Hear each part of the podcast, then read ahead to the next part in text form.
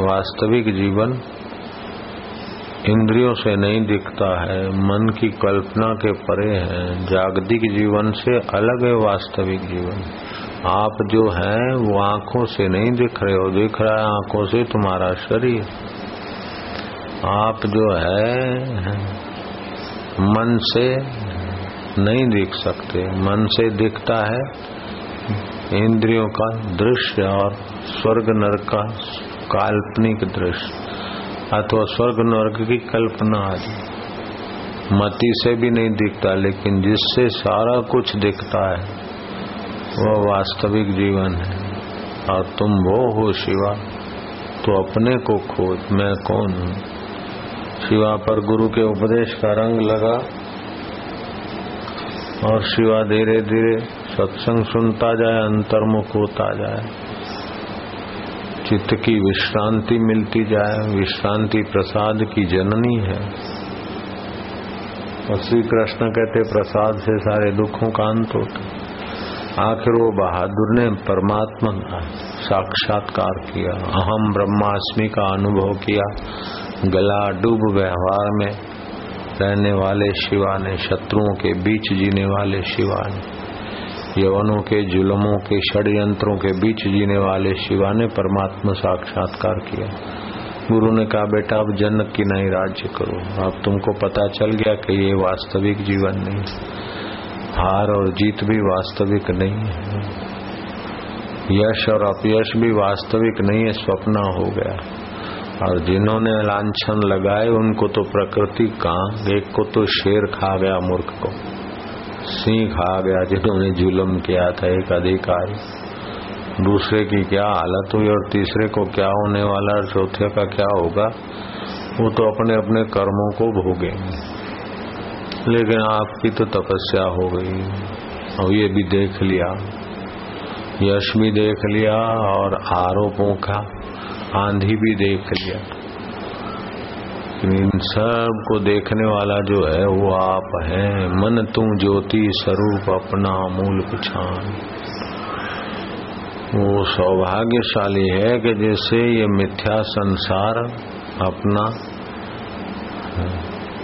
आकर्षण के बजाय अपना कुरूप दिखाता है। अपनी सज्जनता के बदला अपने पेट में जो विष भरा है संसार में वो दिखाता है जिसको वो आदमी बुद्धिमान है। कौशल्या, सुमित्रा और कई कई राम को कहते कि अब राम राज्य तो हुआ, अब हमें आत्म राज्य पाने के लिए, जंगल में भेजने के लिए व्यवस्था करो।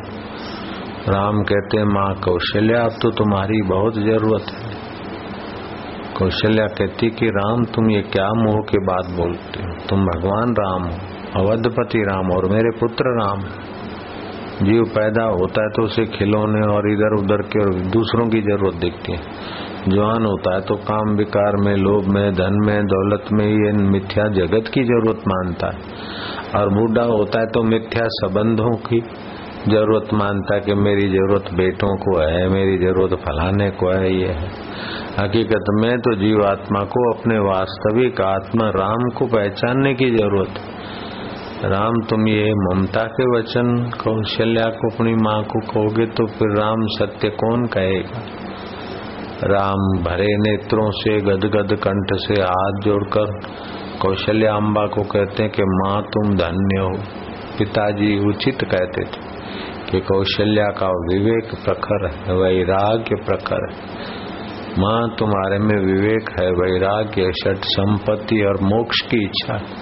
नहीं तो अयोध्या की राजमाता और जंगल में कंदमूल खाकर श्रृंगी ऋषि के चरणों में बुहारी करके जिए। माँ राम, तुम्हारे वैराग्य की और विवेक की और आत्म सुख में जगने की, वास्तविक जीवन में जगने की मति का राम आदर करता है। माँ, तुम्हारी आज्ञा शिरोधार भगवान राम व्यवस्था करता है। कौशल्या सुमित्रा और कई कई को श्रृंगी ऋषि के अरण्य आश्रम में बेचते और बाकी का शेष जीवन वो तीनों देव, देवियाँ वहीं बिताकर अपने परमात्मा में मिथ्या शरीर, मिथ्या संबंध और रानी पद ये तो आरोपित है। मिथ्या परपंच देख दुख जन अन जिय देवन को देव तू तो सब सुख राशि है। अपने अज्ञान ते जगत सारो तू ही रचे, सर्व को संहार कर, आप अविनाशी है। मन तू ज्योति स्वरूप अपना मूल पिछा जैसे कल बताया था ना, कि पावर हाउस विद्युत बनाता नहीं है। जैसे पंखा हवा बनाता नहीं हवा मौजूद है, पंखा उसको धकेलता है ऐसे वातावरण में, जल में, कोयलों में और सामग्री में, डायनामो में, ये जो कुछ क्रियाकलाप होती है, वो व्यापक अग्नि तत्व को एकत्रित करता है पावर हाउस ऐसे पंखे भिन्न भिन्न है, लेकिन विद्युत एक है। और विद्युत का पावर हाउस कई भिन्न भिन्न है, लेकिन विद्युत तत्व एक है। अग्नि तत्व एक है। पंखों के नाम, लाइटों के नाम, और वही लाइट कहीं तो पानी फेंकती है, वही लाइट कहीं आवाज़ बढ़ाती है, कहीं वही लाइट रेलगाड़ी में हज़ारों पैसेंजरों को ले भागती है। तो ऐसे ही जो परमात्मा सत्ता है, वो कहीं ऋषि, कहीं मुनि, कहीं देवी, कहीं देवता, कहीं कुछ कहीं कुछ, जैसे जैसे अंतकरण और भाव हैं, वो वैसे वैसे वहाँ से सत्ता लेकर दिख रहे हैं। जो दिख रहा है, वो पूर्णा मात्र है, और जिससे दिख रहा है, वो सत्य जीवन है। तो सत्य जीवन में विश्रांति पाने से शारीरिक तनाव, मानसिक तनाव, भावनात्मक तनाव निवृत्त होता है। इन तीनों तनावों में से कोई न कोई तनाव में, कोई दो तनाव में, कोई तीन तनाव में तो कोई भागशाली तो एक तनाव में तो तनता ही इन तीनों तनावों से पार हुआ तो कोई परमेश्वर तत्व में जगा हुआ पुरुष ही मिलता है। अठानवे प्रतिशत आत्महत्याएँ मानसिक तनाव और शारीरिक रोग आदि से होती हैं। पंचाणु प्रतिशत हार्ट अटैक मानसिक तनावों का ही फल बताते हैं। ये सारे तनाव तो इसलिए होते हैं जब नीर तनाव, नारायण में विश्रांति नहीं मिलती हाई बीपी हाई बीपी कोई बड़ा भारी रोग नहीं, लेकिन आजीवन लोग दवाइयाँ खाते हैं। गोझरण अर्क थोड़ा सुबह पिया करें। और एक एक दाना, केवल एक दाना, किशमिश का गुलाब जल में भिगा के रखे, रात को सुबह खाए। इक्कीस दिन ऐसा करे। एक, दो, तीन, इक्कीस दाने तक पहुँचे। अभी बीपी गई सदा के लिए।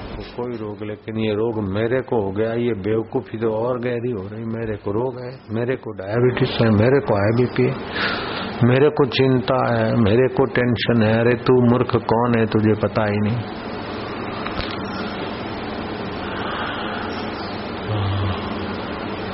मेरा फलाना दुश्मन है, मेरा फलाना मित्र है तो अपने को तो जानते नहीं।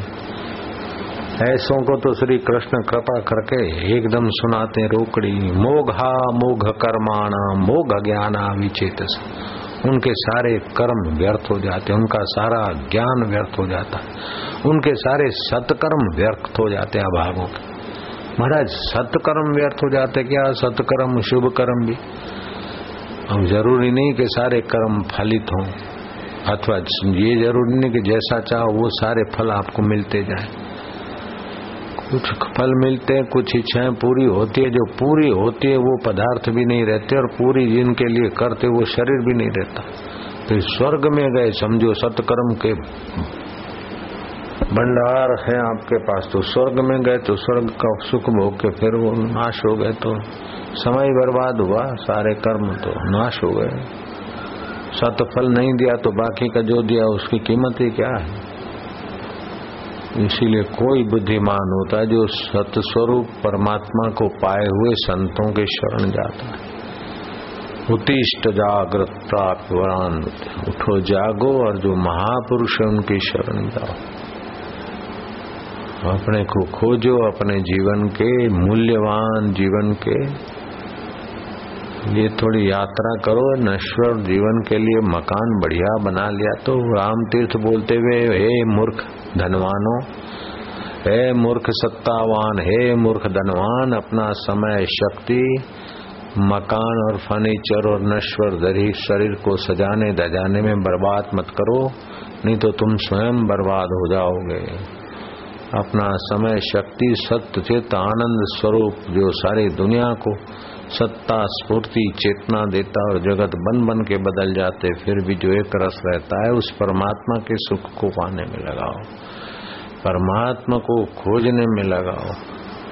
तो ये जो हरि ओम अथवा ओम नमो भगवते वासुदेव का शांत उच्चारण है, हर्ष उच्चारण से पाप नाश होते, दीर्घ उच्चारण से साफल्य मिलता है एक परमार्थिक और प्लुत उच्चारण करने से संकल्प विकल्प शांत होते मन शांत होता है। चित्त की शुद्धि बड़ी सुंदर सिद्धि। पाप करते तो सुख के लिए तो पाप करते हैं। कुछ भी करते ऐसा वैसा करके वस्तु पाए हम सुखी हूँ। लेकिन पाप करने के बाद उस समय तो पता नहीं चलता, लेकिन पाप का फल जब हृदय का ताप मिलता है। खिन्नता, शांति, दुख आदि। तब आदमी को सब कुछ होते ही सुविधा तभी भी दुखी रहता है। तो सुविधाओं से सुख का संबंध नहीं है। धन से, सत्ता से सुख का संबंध नहीं है। धन और सत्ता से सुविधाएँ मिलेगी, लेकिन पुण्य से तुम्हारा हृदय की शीतलता मिलेगी। हृदय की विश्रांति मिलेगी। पाप से ताप मिलता है और हरि नाम और पुण्य से हृदय की शीतलता मिलती हृदय का शीतल होना बड़े पुण्यों का फल है और हृदय का शीतल होना सत्संग के द्वारा सहज हो जाता तीर्थ नाए एक फल, संत मिले फल चार, सतगुरु मिले अनंत फल, जो सत्य में जगे टिके। ऐसे महापुरुष मिलते तो अनंत फल। अविनाशी फल, बाकी तो सब मोघा मोघ कर्माणा, मोघ ज्ञान आविचित उनके सारे कर्म व्यर्थ हो जाते, सारा ज्ञान व्यर्थ हो जाता। सारी समझ व्यर्थ हो जाती, दो रोटी कमाने की, दो रोटी वाल से बड़े शरीर की सुविधा में सारा उनका ज्ञान, ध्यान, सारी समझ, सारा साइंस वहीं खत्म हो जाती। वे लोग बड़ भागी हैं कि जिनको संतों का सानिध्य मिलता है। धन्या माता पिता धन्यो, गोत्रम धन्यम कुलोद्भव। धन्या च वसुधा देवी यत्र स्यात गुरु भक्त। जिनके हृदय में आत्मरामी गुरुओं की भक्ति है, उनका माता पिता कुल गोत्र धन्य है हे पार्वती, वसुंधरा भी अपने को धन्य मानती ओ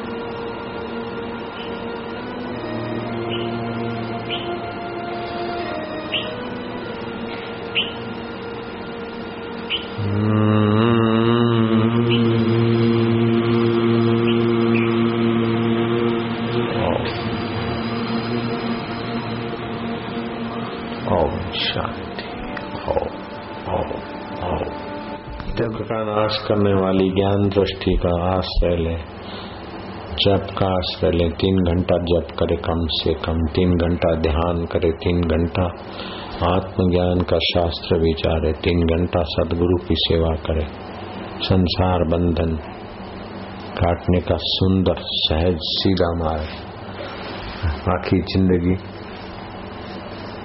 એટલે દુકાનમાં કે એક મોટલ હોટલમાં ખપી ગઈ રાષ્ટ્રપતિ થઈ ગયા અમેરિકાના તો જીવન છેવટે શું મળ્યું રેગનને બુશને શું મળ્યું તમને બધું મળી જશે મોઘા મોઘા કર્મ બધું નશ્વરમાં ટીચાઈ મારવાનું नारायण नारायण संतों के चरणों में बैठ के सत्यशास्त्र विचारे तो परम पद की प्राप्ति थी शाश्वत फल की प्राप्ति थी शिवाजी को मिल गया तुकाराम को मिल गया लीलाशाह बापू को मिल गया हमको मिल गया तो तुम क्यों नहीं पाते तुम्हारे को क्या लगता है केवल नश्वर संसार को सत्य मानने वालों का कुसंग लगता है इसलिए तुम नीचे पड़े જયજીને એ પાણી નવાણું ડિગ્રીએ પહોંચે ને વળી પાછું જતું કર્યું એ સો ડિગ્રીએ પહોંચાડો ત્યારે ઉપરા એસી ડિગ્રીએ પહોંચાનું કોઈ બેન સિત્તેર સાઠે પહોંચાનું પંચાવને પહોંચાનું કોઈ બાવીસે પહોંચાનું બત્રીસ એકવારનું સો ડિગ્રીનું મારી દો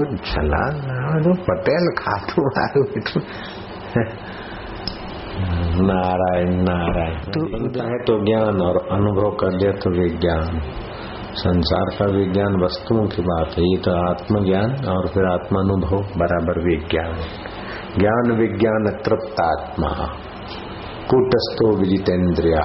युक्ता उच्चते योगी समलोष्टा समकांचन ज्ञान और विज्ञान से तृप्त उसके लिए लोहा और सोना, सब पंच रूप है। धन और निर्धनता सब खिलवाड़ है। यश अपयश सब खेल तुलसी भरोसे राम के पाकू कर।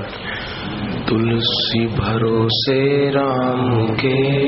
निश्चिंत होई सोए। निश्चिंत होई सो अनहोनी होनी नहीं। अनहोनी होनी नहीं। होनी होए सो होए होनी होए सो कई बार नहीं चाहते तभी भी ऐसी घटना हो जाती। निर्दोष आदमी नहीं चाहते, तभी दोषी बन जा। हरामी नफट, बेईमान आदमी ले, दे के वैसे वैसे कुछ का कुछ कर देते। सत्य को फ्रॉड कर देते, फ्रॉड को सत्य कर देते। लाच रुश्वत और निर्दोष बेचारे गाय जैसे जयंती को भी। अब इच्छा तो नहीं थी जयंती की, अथवा किसी की कि ऐसा हो, फिर भी जो होनी थी। लेना देना नहीं चाहते थे वो हो गया तो जो होनी है होती है आज ऐसे जो आना है तो आता है फिर चिंता करके क्यों मरे અન હોની હોની નહીં નહીં થવા વાળું નહીં થશે અને થવા વાળું કોઈ રોકી ના શકે થતા થોડો ઘણો પ્રયત્ન વાગે ટેન્શન ને વારી લાઈફ ટેન્શન લાઈફ ઇગો આયા તો શું લઈને આયા અને જઈશું તો શું લઈને જઈશું एक महात्मा था, गुरु पूनम भी थी गुंडों ने देखा, डकेतों ने कहा, अरे, महाराज के पास तो खूब माल आया होगा। रात को महात्मा की कुटिया पे जा दम के हे महाराज, ये ला पिस्तौल लाओ, जो भी कुछ है माल रखो।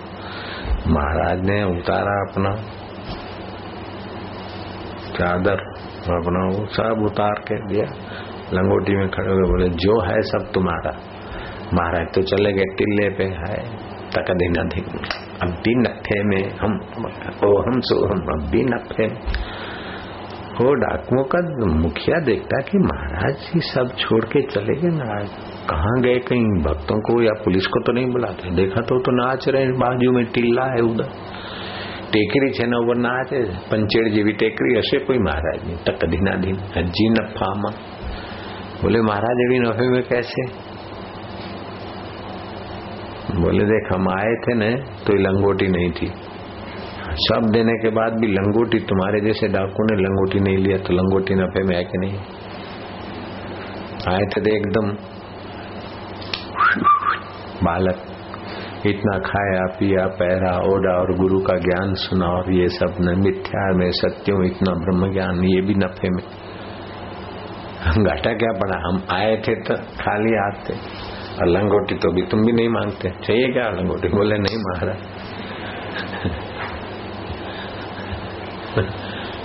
कितना सत्य है जीवन का। आया था प्यारे, एकदम सिसोटी छापता।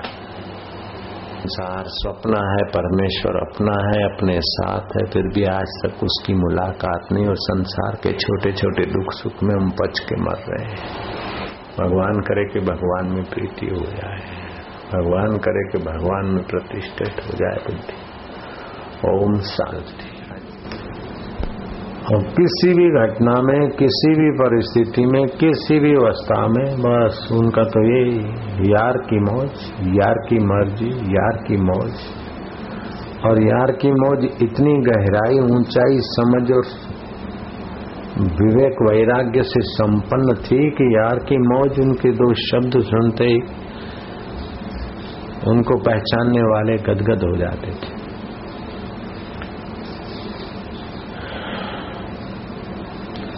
वो संत पहले तो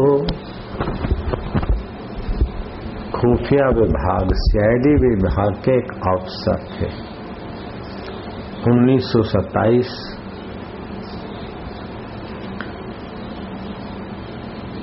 के पहले वे सीआईडी विभाग के ऑफिसर थे।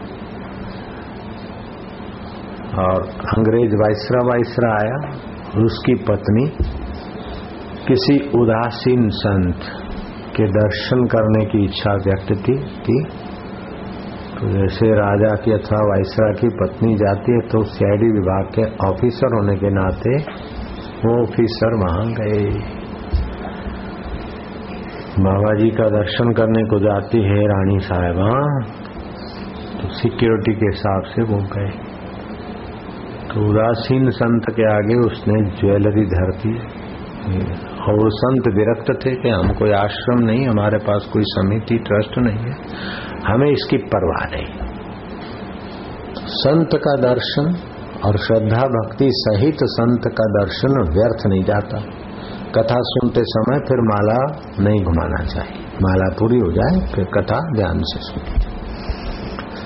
तो उस संत के दर्शन करने गई अंग्रेज़ रानी तो उसकी सिक्योरिटी में गृह मंत्री के विभाग से समाचार आया आप सिक्योरिटी ऑफिसर को सिक्योरिटी के लिए गए। तुम्हारे पति जो अभी महाराष्ट्र में गृह मंत्री है उनकी बात नहीं। सुन रहे हो? वो उन्नीस सौ सत्ताईस के गृह मंत्री की बात कर। हाँ? अभी तो हमारे साधक हैं गृह मंत्री तो, तो तुम्हारे पति लगते हैं लेकिन मेरे तो भक्त हैं। गृह मंत्री महाराष्ट्र के इनके पति लगते हैं और मेरे तो शिष्य लगते नहीं लगते? हम्म भगत लगते हमारे। नंगे पैर सेवा करते अभी गुरु पूनम जो थी, नंगे पैर खड़े, पैर बेचारे। सुबह सत्संग, शाम को सत्संग, दोपहर को। नंगे पैर वहाँ, जहाँ मेरा निवास था। बड़े बड़े ऑफिसर। देखते ही दंग रह जाते थे कि हमारे गृह मंत्री बापू के सिक्योरिटी सिंह, बापू की सेवा। अरे राजा रामचंद्र जी, अपने गुरु की सेवा में लगते। नंगे पैर खड़े होते। अभी के गृह मंत्री नंगे पैर बापू की सेवा में आए तो क्या? ये तो भारत की बुद्धिमानों की समझ है। अहंकारी नहीं कर सकता है तो भक्त कर सकता ठीक है? अभी आएँगे, कल आ जाएँगे। कल परसों में फिर आएँगे थे। अभी तो बम्बई में मिले थे। तो गृह मंत्री ने, तुम्हारा पति की बात नहीं कर रहा हूँ। महाराष्ट्र के गृह मंत्री नहीं। वो गृह मंत्री उस समय का, उसने आदेश कर दिया कि तुम सिक्योरिटी ऑफिसर खुद ही जाओगे।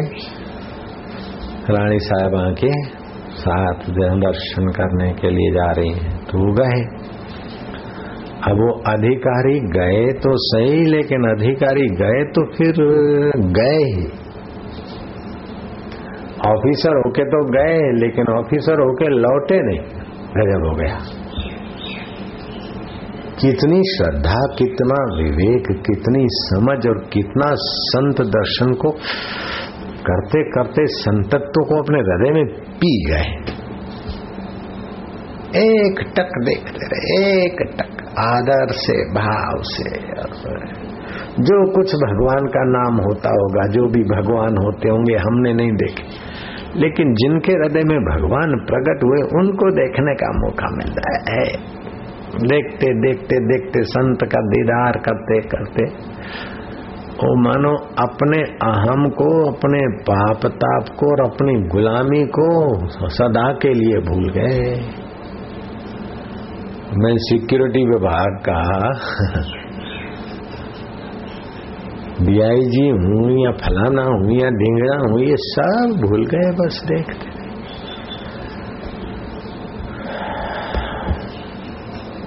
वया जादूहणी मुझे जिय में जोगी, तिन सामने खेत संभारिया पियो, कर याद उन्हनि जी रहमत खे, माँ वर वर। होॾऊं निहारिया पियो। एक बार देखा बस, फिर आँख की पुतली। मानो कोई चित्र पर, कोई भीत पर लिखा हुआ चित्र तो नहीं कि पलके नहीं गिरती इस ऑफिसर की। बाबा ने देखा कि ऑफिसर नहीं है, ये तो वास्तविक में कोई पुण्य आत्मा है, कोई भक्त हृदय है। ये अंग्रेज़ों की गुलामी करेगा, ये ऐसा ऑफिसर गुलाम बनेगा, संसार में फंसे। संत के हृदय में दया आ जाए। ये संसार में जन्मे और मरे, इसको संसार की वाहवाही, दूसरे लोग सलाम मारे तब सुखी हो। अथवा इसके बॉस इसको प्रमोशन करे तब सुखी हो। अरे, ये तो सुख का दाता बनना चाहिए। कोई नौकरी में बढ़ोती हो अथवा कुछ मिले तब सुखी हो। जो संत को ठीक से जानता, मानता, देखता है, वो सुख का गुलाम कब तक रहेगा? और ईश्वर तो इससे कब तक दूर रहेगा? संत अपने आत्म ईश्वर को पूछ रहे तू इससे ऐसे भक्त से जो मेरे तरफ़ एक टक देख रहा है, और तेरे नाते तो देखता है। है यार? यार माना क्या? ईश्वर का आनंद। यार की मौज, अर्थात ईश्वर का आनंद। तो संत को एक टक देखने वाला ये सीआईडी विभाग का बड़ा ऑफिसर, ये सचमुच में ऑफिसर, बड़ा ऑफिसर नहीं तो बड़ा भक्त है। बस संत के हृदय में उसकी जगह होगी जरा सा। संत के हृदय में जगह होना कोई बच्चों का खेल नहीं। सच्चे संत के हृदय में जगह हो गई तो संत को देखता जाता है और उसकी एक निगाह टिकटिकी बता रही है कि मानो संत के हृदय में ईश्वर प्रकट हुआ। वो संत संत और ईश्वर एकम एक हो रहे हैं। बोले, मूर्ति के भगवानों को तो पुजारी खिलाए तब खाते, लेकिन ये संत भगवान तो अपने आप खाते हैं और मूर्ति के भगवान कोई हमारी गलती बताते नहीं। संत भगवान तो गलती भी बता के। इसीलिए मूर्ति के भगवानों की पूजा का फल यह है कि जागृत जिसके हृदय में भगवान हुए ऐसे संत भगवान का दर्शन। आज मेरा मंदिर में अथवा पूजा में अथवा जो भी मैंने पुण्य आदि किया है, उसमें जो भी मेरी यात्रा की, उसमें फल देने का अब अंक सफल दिन है। एक तक देख रहे तो बाबा जी के हृदय में भी उस सच्चे भक्त के प्रति, उदासीन संत थे उनके प्रति भी, उनके हृदय में भी भाव हुआ। Will will find a way जहाँ चाह, वहाँ रहा। जिसकी जिसकी चाहना, प्रीति होती, जो जिसको स्नेह करता है वो उसको मिलता है। तो संत को खूब स्नेह से, पवित्र भाव से, दुनिया की चीज़ वास्तु, वस्तु के कारण नहीं, अपना मन माना नहीं, लेकिन ईश्वर के नाते संत को देख रहे हैं। संत और ईश्वर दो रूप देखते लेकिन है एक का ट्यूबलाइट और बल्ब दो दिखते हैं, लेकिन है, पावर हाउस का प्रकाश एक का, एक है। सीलिंग फ़ैन और टेबल फ़ैन दो दिखते हैं लेकिन हवा फेंकने का, का दोनों का एक विद्युत एक ऐसे। बस देखते गए देखते तो संत की भी निगाह वहाँ पड़ी। कुछ बाहर के लोग तो और भी थे लेकिन उस ऑफिसर ने जो पाया क्या पाया? गजब का पाया। हद कर दी उस महापुरुष ने। बस वो गए रानी तो दर्शन करके उठी। ये तो उसको छोड़ के आए, फिर आए बाबा जी के चरणों में पड़ गए। महाराज, मैं नौकरी से रिजाइन करके आपका सदा के लिए समर्पित सेवक होना चाहता हूँ। सदा के लिए इस माया जाल से बचना चाहता हूँ। महाराज ने कहा, देखो भाई, अब तो ऑफिसर है सीआईडी विभाग का अच्छा पद है तेरे को। बोले, महाराज, ये पद आखिर तो मृत्यु में जाकर सुला देंगे। मुझे तो वो पद चाहिए। जो आप बोलते, यार की मौज, वो यार का पद चाहिए। महाराज, मुझे यार का पद चाहिए।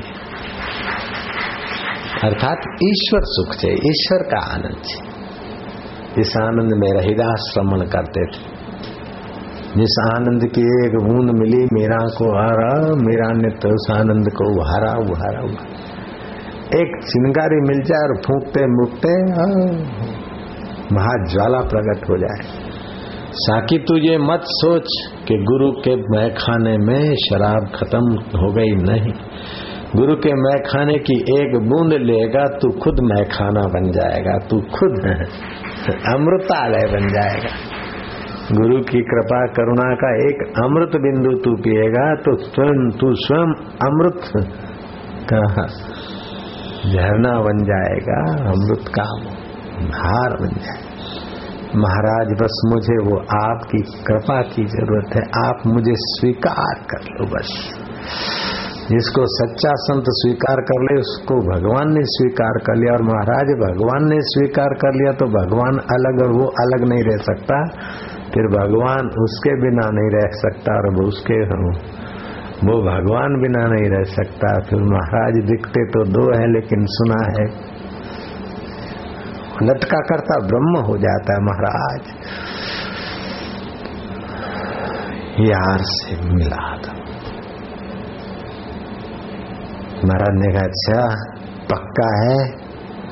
बोले, महाराज, बिल्कुल पक्का है। बोले, पूरी तैयारी है। अरे महाराज, बिल्कुल पूरा मैं आपके चरणों में समर्पित तो अपनी पत्नी से और अपने माँ बाप से पहले दीक्षा लेके आओ दीक्षा अर्थात दिशा ले आ कि मैं इस दिशा जा रहा हूँ। सम्मति ले अर्धांगनी है।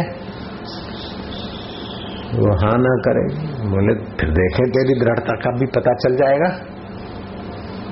जा। और दृढ़ता ऐसी थी कि पत्नी रोई धोई, लेकिन उसको समझा दिया माँ बाप ने कहा तुम्हारा अरे माता, हे पिता आपका कौन? मेरे पहले भी कई जन्म आपके हो गए, वो रक्षक ईश्वर है।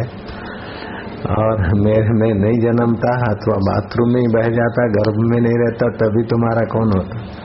अब मैं नौकरी करते करते फौज में कहीं मारा गया, कहीं किधर चला गया सर्विस में इधर उधर तो क्या?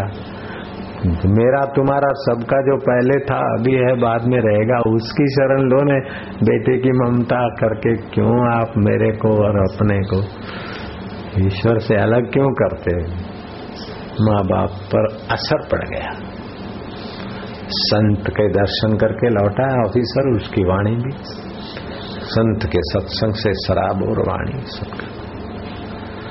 माँ बाप और पत्नी ने दीक्षा दे दी। अर्थात दीक्षा दे दी कि तुम जिस रास्ते जाते हो, चलो ठीक है, हम हमारा कर लेंगे। करना, कराना क्या? शरीर का है और शरीर का तो प्रारब्ध होता ही है। ये तो जानते हैं। कईयों के बेटे होते हुए भी बेटों से नहीं मिलता और पड़ोसी सेवा कर लेते, ऐसे कई बुढ़ी वृद्ध रहते। कईयों कईयों को तो बेटे सताते भी हैं, कईयों को कुछ होता है। ये ज़रूरी नहीं कि बेटा सुख दे। सुख तो भगवान के स्वभाव में है, वो यार का आनंद में है। अच्छा बेटा, तूने जो कथा सुनाई है उदासीन बाबा की, वो अब हम समझ गए कि सुख तो सचमुच में न बेटा देता है, न विषय देते हैं, न पत्नी देती है, न पति देता है। पति भी पत्नी से सुख नोचने की करता है, पत्नी पति से, वो दोस्त दोस्त से, आखिर सब दुखी रह जाते हैं क्योंकि सुख तो यार की मौज में है। अर्थात ईश्वर के आनंद में आप आनंदित रहो, तभी सुख है। कि ये मिल जाए, वो मिल जाए, वो खा लू, वो खा लू वो बैठा है कलेक्टर कितने कितने झक मारे, क्यों कलेक्टर आखिर सुख कहाँ मिला? घूम फिर के आते यार की मौज में थोड़ा बहुत सुख मिलता है। तो आखिर माँ बाप की दीक्षा लेकर वो पहुँच गए। दीक्षा का मतलब यहाँ समझे दिशा कि ठीक है, इस रास्ते जाओ। आ गए वो पावन दिन, जहाँ नौकरी को रिजाइन करते हुए वो रानी तो बाबा के बाहर के दर्शन और थोड़ा सा आशीर्वाद पाकर वो तो विदेश में भाग गई। लेकिन उनकी सिक्योरिटी में आया हुआ ऑफिसर स्वदेश पहुँच गया, स्व के, आत्मा के देश में पहुँच गया, दीक्षा लेकर गुरु की। गुरु जी से दीक्षा ली। सुरक्षा अधिकारी संन्यास ग्रहण किया। कहाँ पर? बिकाले घूमते घामते।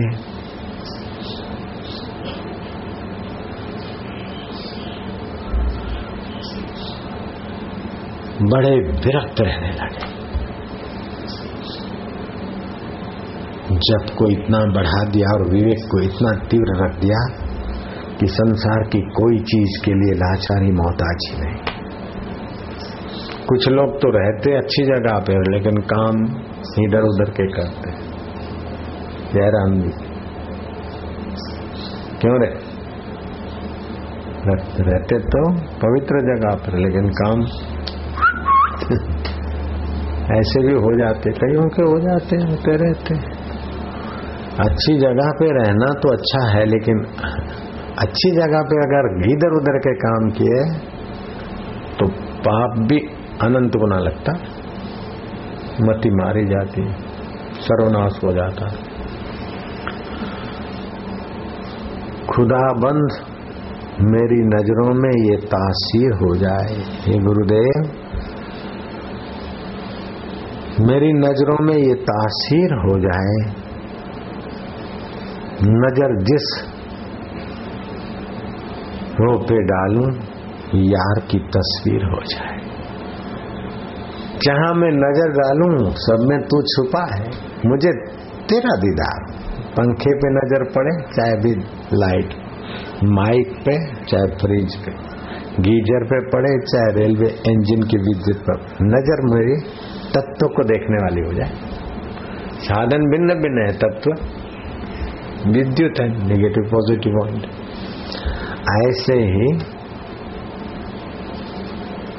हे गुरुवर, खुदाबंद, मेरी नज़रों में ये तासीर हो जाए।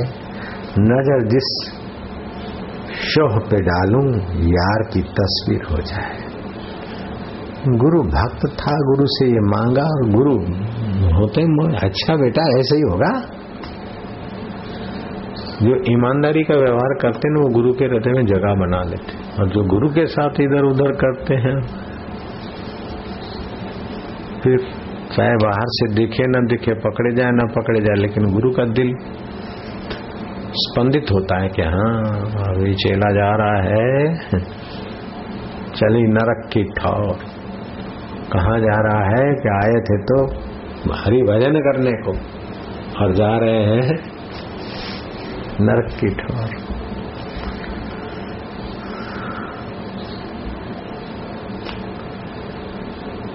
अब तो उनकी साधना बढ़ती रही। धान मंडी बीकानेर।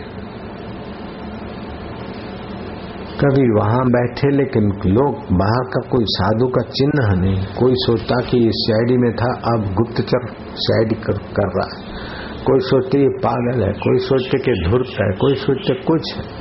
अरे तू कौन है? कि बोले यार की मौज खाना खाएगा। यार की मौज मार खाएगा। बोले यार की मौज। और यार की मौज बोलते सचमुच में वो यार की मौज का अर्थ अपने हृदय में पूरा का पूरा समझते थे। यार मना वो परमेश्वर, सर्वेश्वर, जो अणु अणु परमाणुओं में सर्वत्र व्यापक है। हज़ार हज़ार कमरों में छुप कर भी जिससे कोई कृत्य छुपाया नहीं जाता। हज़ार हज़ार माइल दूर जाकर भी जिससे तुम दूर नहीं जा सकते। हज़ार हज़ार चालाकियाँ करके भी तुम अपने कर्म जिससे नहीं छुपा सकते। वो जय विजय भगवान के यहाँ रहते थे पार्षद। लेकिन ऐसे काम करते कि आखिर सनकादि ऋषियों का श्राप मिला। ये कम वक्त भगवान के पास रहकर भी तुम ऐसे रहते। जब भगवान के पास रहकर भी ऐसा वैसा करने वाले जय विजय भगवान के पार्षदों को श्राप लेना पड़ा और भगवान ने कहा कि ठीक है, तुम इस श्राप के पात्र हो। वही रावण और कुंभकर्ण बना, वही हिरणाक्ष और हिरणाकश्यप बना, वही दंतवक्र और शिक्षुपाल बने, क्या क्या बनना पड़ता है?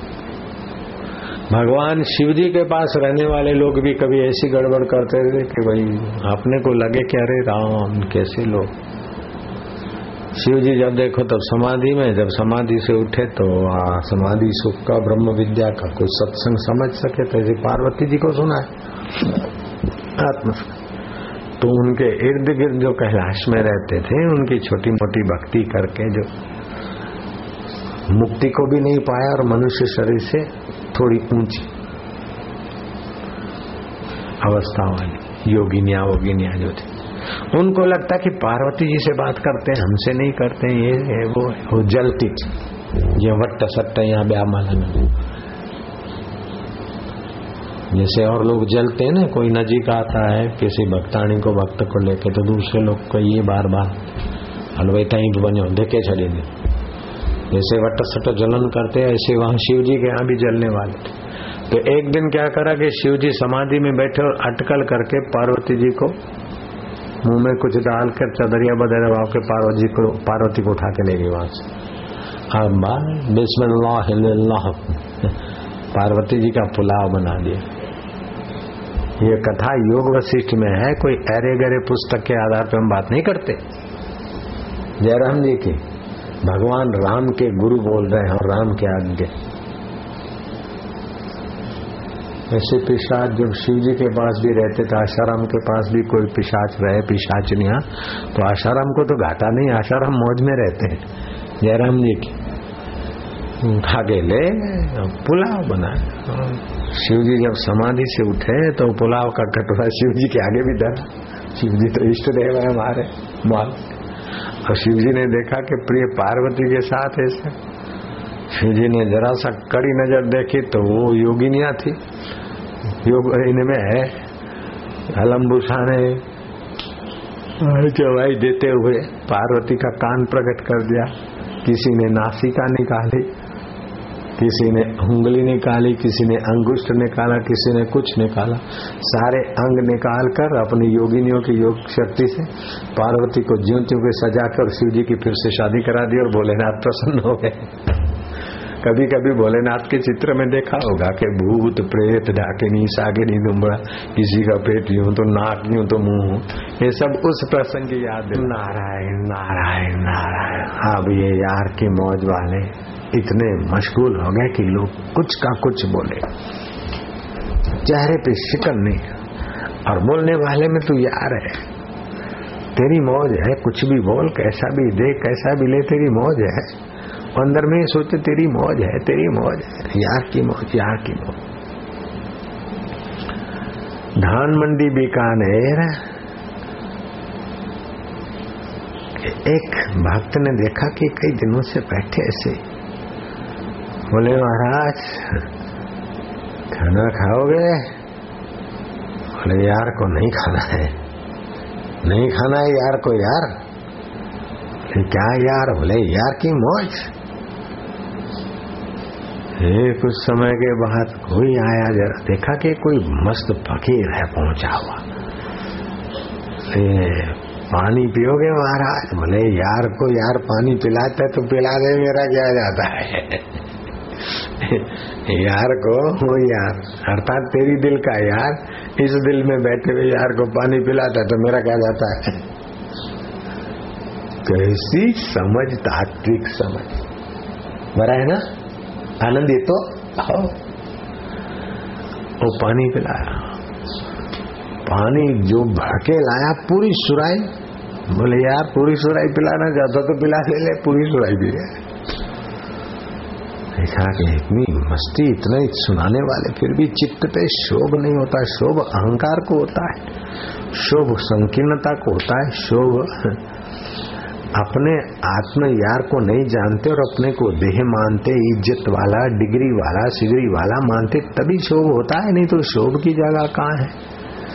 सागर के ऊपर की लहरियों में लड़, झगड़, मरना, मिटना होता है।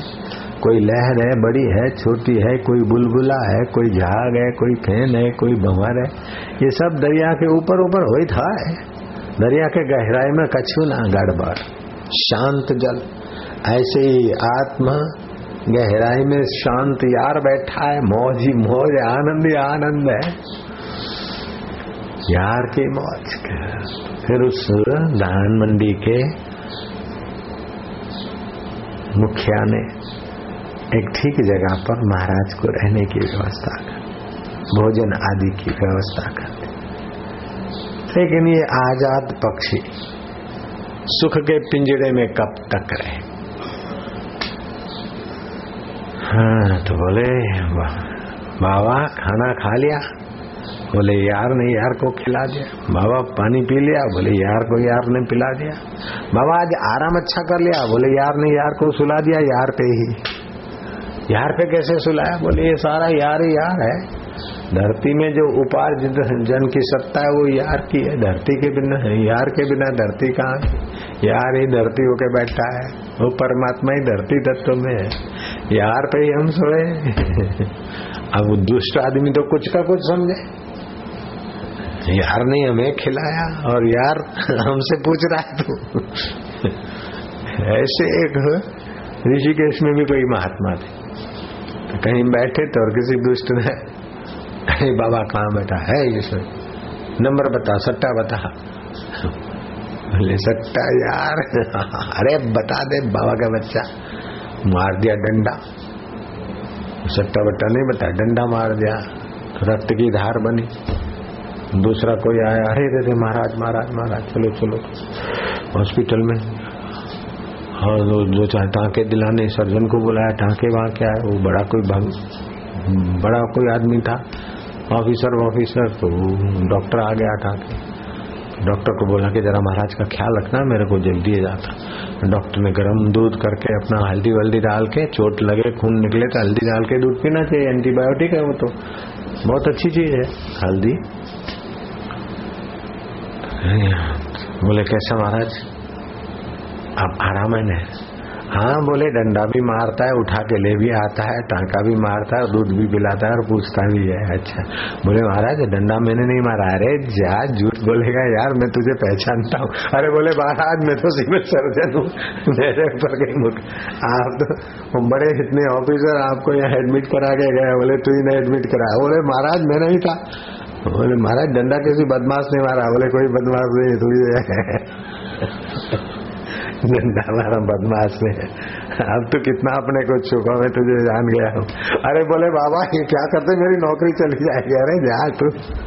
तो मेरे तो नौकरी चली जाएगी, ऐसी बात मत बना। डंडा भी तूने मारा, टांगे में भी तूने बिठाया टाके भी तू मारता, दूध भी पिलाता। पूछता, बाबा, क्या हाल है? हाल भी तू ही पूछता, यार, मैं जानता हूँ तेरे को।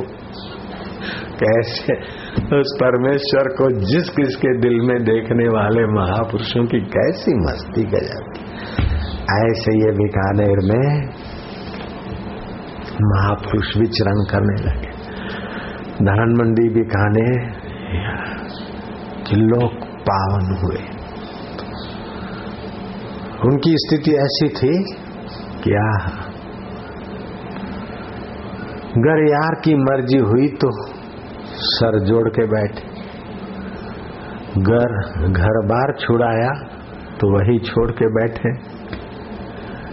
नौकरी से रिजाइन दिलाया तो दे के बैठे। माँ बाप माँ बाप और पत्नी से छुट्टी करवाया तो छोड़ के बैठे। यार तेरी मौज है।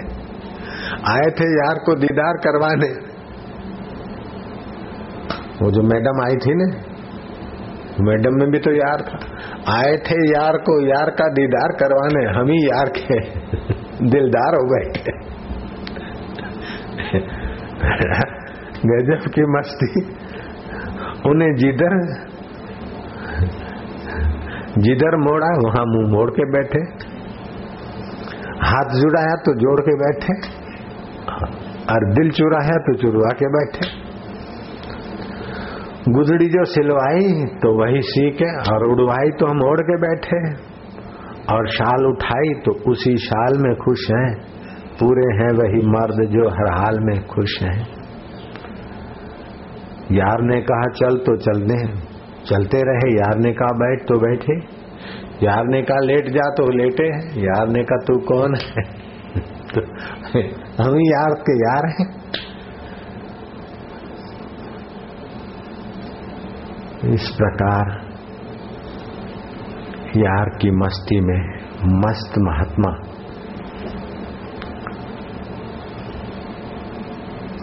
उन्नीस सौ सत्ताईस से उन्नीस सौ उनतालीस तक पंजाब और बीकानेर की जनता को इतना उस यार के आनंद से माधुरी से, ज्ञान से सींचा कि वे लोग धनभागी रहे होंगे। एक बार घूमते घामते राजा के महल के पास से गुजरे, दरवाज़ा खुला था और महल में आलीशान तालाब था जिसे स्विमिंग पूल कहते हाँ। महाराज ने, यार तो लहरा रहा है, जल में भी रस तो यार तेरा ही है, लहरा रहा है, बुला रहा है कि हम आए यार के यार में। धड़ाक धुम, जंप मार।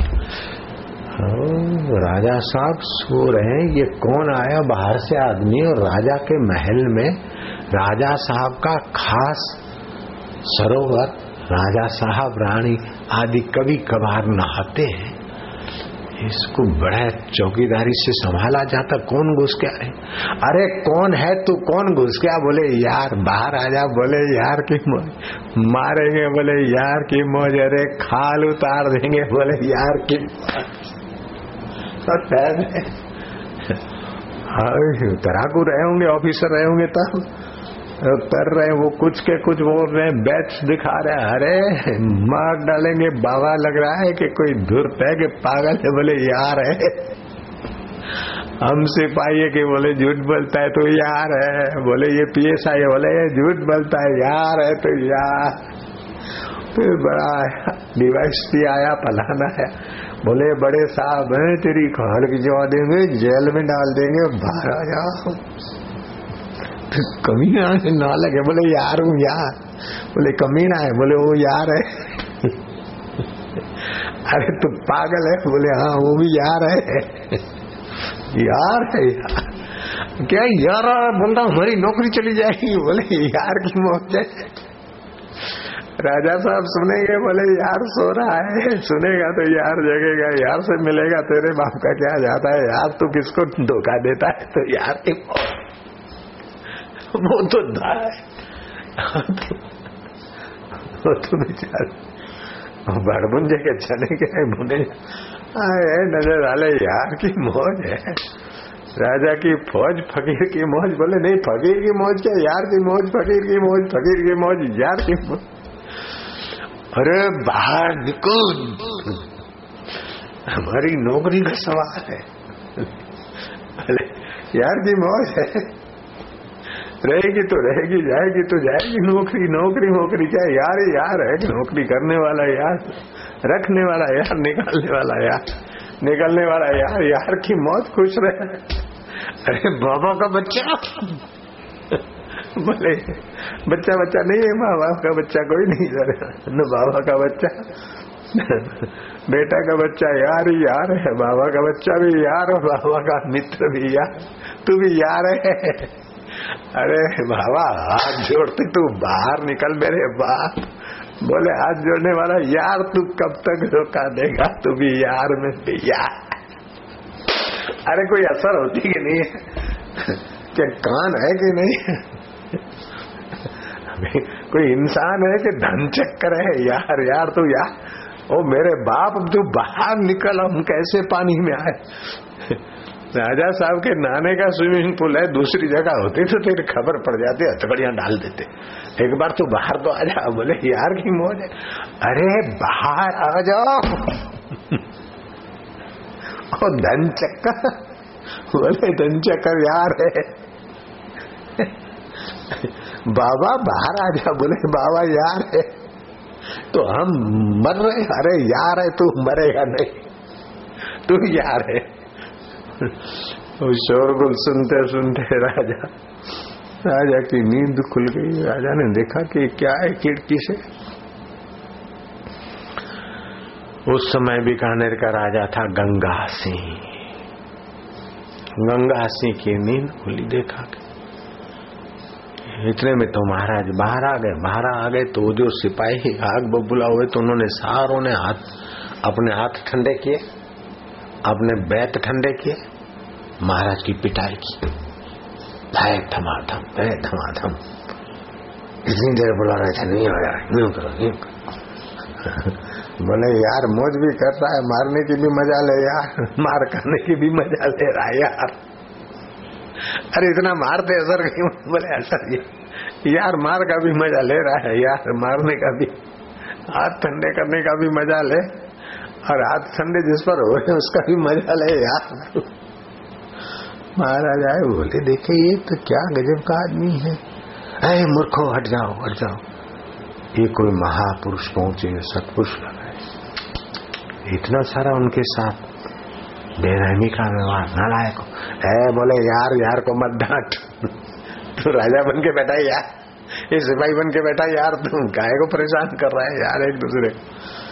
राजा ने बड़ा उनका आदर सत्कार किया बीकानेर के राजा ने। गंगा सिंह ने उनकी बड़ी सेवा चाकरी की। और वो चाहते थे कि हमारे और राजा महाराज प्रसन्न रहे, कहीं नाराजी न कर दे। बड़ी माफ़ी वाफी मांगे। लेकिन जिनके चित्त में सब यार यार है, उनको नाराजी कहा? राज़ी पना क्या? वो तो है माफ़ी मांगी, वो क्या के बोले? यार, माफ़ी भी माँगता है ये भी करता है, यार तुम।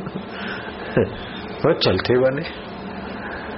गंगा सिंह ने उनके पीछे सिपाही छोड़ रखे, गुप्तचर छोड़ रखे कि महाराज को मेरे बीकानेर में कहीं तकलीफ़ ना अब जो सारी तकलीफों के सिर पर पैर रखे पर ब्रह्म परमात्मा ही सत्य है, मिथ्या है, शरीर मिथ्या है, मान मिथ्या है, अपमान, सुख भी मिथ्या, दुख भी मिथ्या, मान मिथ्या, अपमान मिथ्या, अपना मिथ्या, पराया मिथ्या, सत्य तो यार ही यार, अर्थात ईश्वर ईश्वर का आनंद, ये सृष्टि तो ईश्वर का आनंद है, ईश्वर का खेल है। जब अहंकार आया और वासना आती तो ईश्वर के आनंदमय सृष्टि में दुख पैदा हो जाता है। नहीं तो वेद कहता है, पृथ्वी मधुमय है। मधु स्वरूप परमात्मा के तत्व से पृथ्वी बनी। जल मधुमय, तेज मधुमय, वायु मधुमय, आकाश मधुमय, सर्वम मधुमय, प्रभुमय है। सिया राममय सब जग जानी, करूँ प्रणाम, जोरी जुगी पानी। भगवान और भगवान की आह्लादनी शक्ति तो ये जगत है। लेकिन इंसान अपनी छोटी मान्यता, छोटी कल्पना, राग, द्वेष, मेरा, तेरा करके यार की यारी से अर्थात यार के आनंद से दूर हो जाता जयराम जी की। ये रहीदास का आनंद है, सब में हो मेरा यार यार कह दो, ईश्वर कह दो, बस। ये यार शब्द उर्दू और फारसी भाषा में, और हम बोलते हैं ईश्वर का आनंद, प्रभु की मौज, प्रभु की गए ऐसे ही कबीर जी के जीवन में देखा कि कबीर जी के पास लोग आते और कबीर जी का उस ईश्वर का आनंद और कीर्तन भजन देखकर गणिका के कोई ग्राहक कबीर के भक्त बन जाते, गणिका के पास नहीं जाते। तो गणिका जल भून जाती थी। एक दिन उसने एक अपने पंडे यार को भाँग मांग पड़ा के पिला पिला के और कोई हरामी पंडा था। बोला कि कबीर का ये झोंपड़ा जला दे। कबीर का झोंपड़ा जला कर तो पक्का कोठी था, पक्का मकान। कबीर जी का तो झोंपड़ा था। तो पक्का मकान कोई कारण नहीं, बाहर का आग लग गई और सारा जल के खाक हो गया। नर्तकी समझ गई कि कबीर के दिल की उफ है। कबीर के दिल की आ है, आ, उफ। नालत। पहुँचे हुए संत के दिल की जरा सी नालत हो खुशी, शांति और मति। मारी जाती एकदम मति मारी जाती। ये चला क्या? और फिर सफ़ाई देते ऐसा नहीं। मैंने ऐसा किया नहीं। मेरा उद्देश्य ऐसा नहीं था। सफ़ाई दिया तो और मति मारी जाए अपनी गलती को अपने आप ढूंढना चाहिए। अगर नहीं ढूंढ पाए तो कोई बताता है तो उसका आदर करना चाहिए। उसका उपकार मानना चाहिए। हाँ अगर अपनी गलती की सफ़ाई देता है तो उसको तो फिर प्रकृति का कोप ही ठिकाने लाए। उसको फिर कुदरत के डंडे। बराबर, घोड़ा बने चाबुक खाए, गधा बने भार ढोए, कुत्ता बने दर दर की ठोकर खाए। यार की ऐसी व्यवस्था है? हाँ। न मुँह थोड़ी मोकले, मुँह थोड़ी कयो अल्लाह ही हूँ त ॿिली थींदी आहे थींदी घोड़ी है गॾे थींदी बराबर जा सौटा लगने कहा जाएगा ये तो यार की ऐसी व्यवस्था है कहा तो राजा मृग और कहा क्रिकेट होके कुएँ में पड़ा है यार की मौज है कहा तो रानी हो तो वैसा का पक्का कोठी जलकर खाक होकर पड़ा है यार की मौज है जयराम जी की ये सारी सृष्टि यार की मौज है कोई अति हरामी आरामी होते इधर उधर होते तो उनको ठीक करने के लिए कोई दल, कोई बल यार खड़ा करवा देता है, नहीं तो दल बल अपने आप कौन बनाता है? और दल को बल भी वो यार दिला देता है कि भाई चलो आरामी बना। दल और बल का मालिक तो यार है। बस यार, हम यार हैं, तेरे यार की सृष्टि में यार तेरी ओम ओम ओम दल का बल वो यार है। नारायण नारायण नारायण। हाँ दल ने अगर अपने बल का अहंकार आया तो यार फिर कभी विफलता देता है ले तेरे बल से अहंकार लाया, तुम हो यार, थप्पड़ मारता है। यार को सौंप दिया तो यार और भी काम कराता है, दल का बल बढ़ा देता है। चाहे कोई दल हो, कोई बल हो, बल का बल, दल का दल हो, यार। हो महाराज आखिर वो मान गई कि महाराज की शरण जाना पड़े, जाना चाहिए। कबीर जी को कहा कि महाराज, मेरा घर दोपहर को। कोई कारण नहीं, और आग पैदा हुई और जल गई। मेरे आँख देखते देखते आग से पैदा हुई जल मेरी कोठी जल गई, मेरा मकान जल गया। गेहूँ, आटा, चावल तो क्या महाराज मेरे बर्तन भी जल गए महाराज, में तो दुखी आ रही कबीर ने कहा, दुख क्यों करती? तेरे यार ने मेरा झोंपड़ा जलाया। तेरे यार ने मेरा झोंपड़ा जलाया तो मेरे यार राम ने तेरी कोठी जला दी परंपरा तूने शुरू की, हम क्या कर ही सका था? पहले तूने शुरुआत की, देवी। अब फरियाद क्यों करती? परंपरा तूने शुरू की, तेरे यार ने मेरा घर झोंपड़ा जलाया तो मेरे यार रामा ने तेरा घर जला दिया। बोले, मैं तो मर गए बोले, नहीं नहीं, मेरा यार सब सत्संगियों के द्वारा थोड़े थोड़े पैसे निकालो, बना दो जरा छोटा मोटा फिर वो गणिका भक्त बन गई। राम कबीरा एक बहे, जानत नहीं जग मोर, ऐसा कबीर ने कहा। मेरा आत्मा और प्रभु का आत्मा एक हो गया। महाराज, फिर तो महाराज जो घूमते घामते कोई खिलाता महाराज को वो कभी कुछ खाओगे? बोले, यार की मौज है, यार, लाए तो खा ले तो। कुछ शरारती लोगों ने, ऐसे तो भक्त लोग खाना वाना खिला देते थे। कुछ शरारती लोगों ने मथुए के रस में और भी कोई विचित्र चीज़ें घोट घाट के ठंडाई बनाई। तो ये पिलाजी महाराज को बोले, लो, यार लाया है यार के लिए? बोले अच्छा यार, लाया यार के लिए तो ले यार। पिया तो दवाई तो रिएक्शन करेगी। मतीले की सब्ज़ी तो वैसे ही जहरी होती है ऐसे कुछ कुछ चीज़ें हम ऐसी थी। तो महाराज बीमार हो गया। पित्त प्रकोप हो गया गरम गरम चीज़ें थी। फिर भक्त गया उदास हो गया। कि जानकार डॉक्टरों ने बताया कि मौसमी बीकानेर में मौसमी मारवाड़ में गंगा लाने की बात हुई, मौसमी मौसमी पूरा बीकानेर। 1938 की बात है, उस समय कहाँ ठेले थे, कहाँ ट्रेनें और कहाँ ताजी मौसमी कौन ले जाए? मौसमी मिल नहीं रही है। महाराज का कंठ सूख रहा है, मौसमी का। क्या करे भक्त ना दुखी हो रहे भक्तों का दुख, बोले, ये क्या है यार, दुखी क्यों होता है यार? बोले, यार के लिए मौसमी नहीं मिलती है यार. अरे बोले वो कमरे में ढेर लगा है, यार ने लगा दिया है। कमरे में गए तो ढेर मौसमी पड़ी है। ये महाराज कहाँ से आ गए? अरे बोले, यार ने बना दी एक बार कहीं जा रहे थे। कुकर मरा हुआ पड़ा था पिल्ला कुत्ता। तो महाराज ने देखा कि सोया है अरे क्यों सोया यार? उठ। हम जग रहे और तो अभी तक सोया है, सुबह हो गया यार, उठ। लोगों ने बोला, महाराज, ये तो पिल्लर है, मरा हुआ अरे, बोले, यार, कभी मरता है, यार, उठ। वो कुत्ता उठ के भागने लगा, दौड़ने ऐसी उनकी सब में यार देखने की निष्ठा, इतनी तपस्या बन गई है किसी के प्रति द्वेष नहीं और झूठ बोलना नहीं है। कपट करना नहीं, अहंकार करना नहीं तो फिर भगवान और भगवान की शक्ति तो अपने पास, अपने साथ ही है। कोई देर थोड़े ऐसा नहीं कोई छूमंतर होके कहीं से आती। पड़ी है हाँ उसके नाम का जप किया और उसकी प्रीति के लिए काम किया और अहंकार को विलय करते गए तो बस यार अपना खेल दिखाता है। लोग कहते हैं आशाराम बापू ने ये कर दिया, वो कर दिया कत्ते ही कुछ किन का भी नहीं तोड़ा। अगर कुछ करा खाया तो यार करता है और यारों के लिए करता है। हम क्या कर सकते हैं? हमने क्या किया? हम करते तो पहले ही करते, शक्कर की दुकान पे बैठ के। तो गुरु यार ने यहाँ यार से मिला। गुरु यार का मतलब है, गुरु रूपी ईश्वर ईश्वर के आनंद ने ईश्वर का आनंद बांटा है। नारायण हरि नारायण हरि। ऐसे कई बार ऐसा कुछ होता था, कोई बहुत ऐसा ऐसा हो जाए तो अरे यार, क्या यार रोता है? तो यार रो रहा है वो दुखियार आदमी रोना भूल जाए मरे नहीं। पंजाब के भक्तों को, बीकानेर के भक्तों को, उनके हयात शरीर के दर्शन करने का अवसर मिला।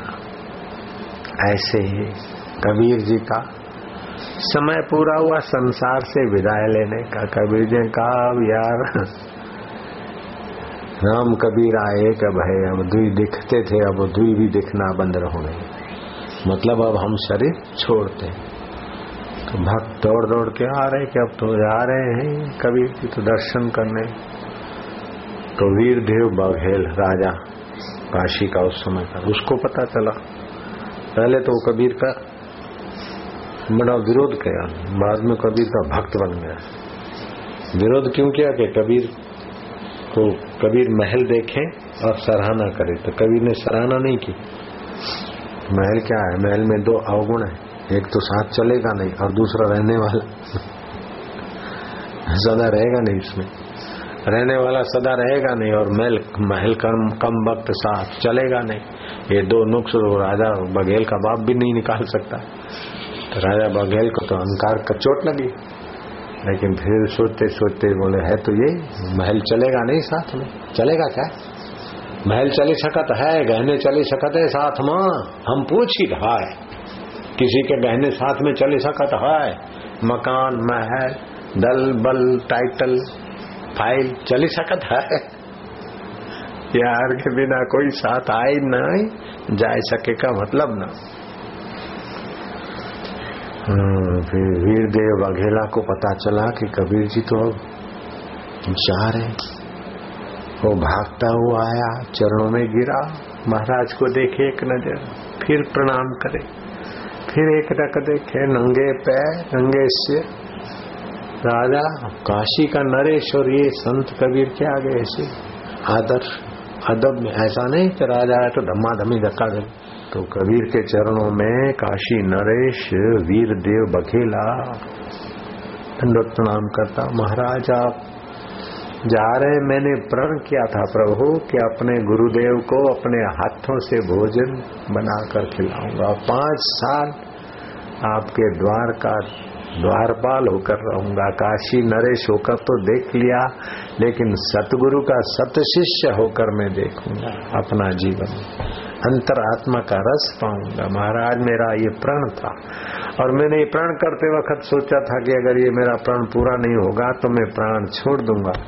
तो महाराज, अगर आप चोला छोड़ रहे हैं तो बघेला भी आपके साथ साथ चल देगा। गांधीनगर का बघेला की बात नहीं है। यह है वीर देव बघेला, काशी का बघेला। कबीर ने देखा कि राजा हृदय पूर्वक कहता है और इसकी मेरे में पक्की श्रद्धा है। कबीर ने तनिक मौन ले लिया शांत यार में डूबे, यार मना ईश्वर। यार की मौज मना ईश्वर का आनंद, यार मना ईश्वर। उर्दू और फारसी भाषा में ईश्वर को यार करके पूजा नवाजा है। यार में डूबे एक कृपापूर्ण दृष्टि डाली भक्तों पर। और वीरदेव बैघेला की तरफ़ संकेत करते हुए कहा कि तुमने सच्चाई से प्रण किया, दृढ़ प्रण किया है। ठीक है तो पाँच साल रुक जाते हैं। कैसे महापुरुष? मृत्यु को भी कहा जाओ, पाँच साल के बाद आना। खुदी को कर बुलंद इतना कि हर तकदीर के पहले खुदा तुझसे पूछे कि बंदा तेरी रजा क्या है? कितनी योग्यता भरे यार ने अपने दिल में? बघेला उसी समय राजकाज का भार जिनको देना न देकर कबीर जी के चरणों में एक साधारण रसोया, साधारण पुजारी, साधारण झाड़ू वाला, साधारण उनका कारकुन कला, जो कहो, बस जैसे ज्ञानेश्वर बोलते हैं कि, हे भगवान, तू मुझे गुरु का रसोया बना, गुरु रसोई, गुरु की रसोई का अवसर मिले तो मैं रसोया बन जाऊँ। गुरु अगर पानी पीते तो मैं पानी लाने वाला बन जाऊँ और मैं मर जाऊँ, ये शरीर मर जाए तो मेरे शरीर का जल गुरु के बगीचे में बरसे। मेरे शरीर की धूल खाक बन जाए गुरु जी के खाद के काम आए। मेरे शरीर के चमड़े गुरु जी की जुत्ती बन जाए तो इससे सौभाग्य। और मेरा जो श्वासोश्वास ये जो व्यष्टि वायु है, वो समष्टि वायु में मिले, लेकिन ऐसी जगह रहे जहाँ मेरे गुरुदेव के चरण पड़ते जो गुरुदेव ने ज्ञान दिया, ईश्वर का सुख दिया, नुरानी निगाहों से पाप ताप हरते हरते हरते धीरे धीरे, और हमारे हृदय में भगवत रस और भगवत ज्ञान भरते, उनको हम क्या बदला दे? गुरु की सेवा साधु जाने, गुरु सेवा क्या मूड बिछाने तो बघेला को सेवा करने दो थोड़ी देर और तुम भजन सुना दो। पाँच साल, दो मिनट में बिता दें, वो ठीक नहीं लगता। वो सेवा कर रहा है, अपन भजन सुनते हैं।